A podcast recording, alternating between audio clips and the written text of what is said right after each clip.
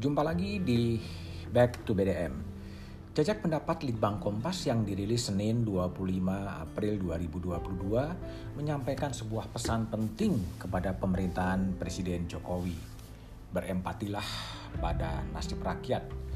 Berdasarkan jajak pendapat yang dilakukan 5 hingga 9 April 2022, terdapat data 7 dari 10 responden mengaku kesulitan menjangkau harga kebutuhan pokok. Sedang 8 dari 10 responden merasa terdampak pada kenaikan harga Pertamax. Persepsi dan suara rakyat itu patut diberi perhatian. Presiden Jokowi telah banyak melakukan hal yang meringankan beban rakyat, memberikan bantuan langsung tunai kepada rakyat yang membutuhkan, Bahkan Presiden sendiri sering melakukan kunjungan sekaligus memberikan bantuan langsung kepada orang-orang yang dijumpainya. Namun seperti itulah persepsi responden. Responden punya persepsi pemerintah lebih fokus mengurusi pembangunan ibu kota negara ketimbang mempertimbangkan nasib rakyat yang tercekik pada kenaikan harga kebutuhan pokok. Responden menilai pemerintah lebih sibuk dengan urusan politik elit, apakah soal penundaan pemilu, periodisasi jabatan presiden dibandingkan isu mendasar yang dirasakan oleh rakyat. Ya, namanya persepsi publik sangat tergantung pada kualitas informasi yang didapatnya. Persepsi juga akan sangat tergantung pada rasa perasaan publik. Karena itulah problem ekonomi khususnya kenaikan harga bahan pokok dan ketersediaan harga pokok perlu menjadi prioritas utama.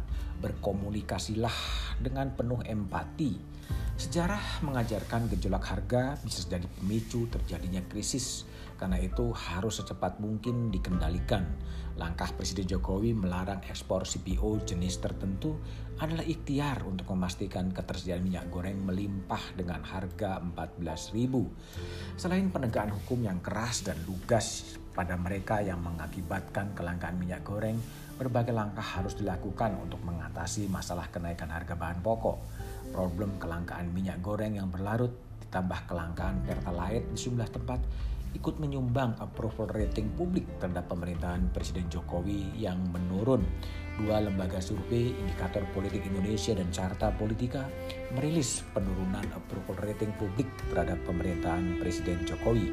Carta Politika dalam survei terbarunya menyebutkan kepuasan publik terhadap kinerja pemerintah berada pada angka 62,9 persen terjadi penurunan signifikan dibandingkan Januari 2022 yang berada pada angka 71,7 persen. Sedangkan survei indikator politik Indonesia menunjukkan approval rating pada angka 59,9 persen. Masih banyak yang puas memang terhadap kinerja pemerintahan, namun itu dalam tren penurunan. Kedua lembaga survei itu juga memotret lima masalah besar yang dikeluhkan responden yang tidak puas dengan kinerja presiden.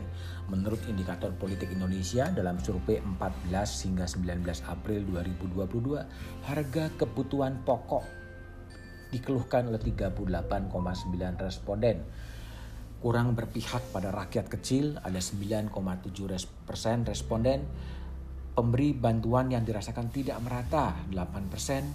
Ketimpangan pendapatan 5,7 persen. Dan sulitnya lapangan kerja 5,2 persen.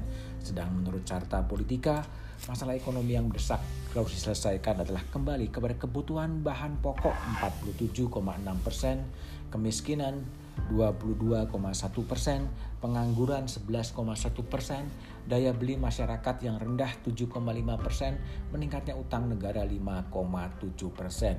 Berfokuslah pada masalah-masalah mendasar yang dihadapi rakyat agar approval rating dari Presiden Jokowi kembali meningkat dan kembali meningkat sambil menyelesaikan tugas-tugas dan janji-janji kampanye yang belum sempat di delivery. Fokuslah pada rakyat, kembali pada komitmen awal untuk berpihak kepada rakyat, memberantas korupsi sampai ke akar-akarnya sambil menyiapkan instrumen menuju pemilu 14 April 2024.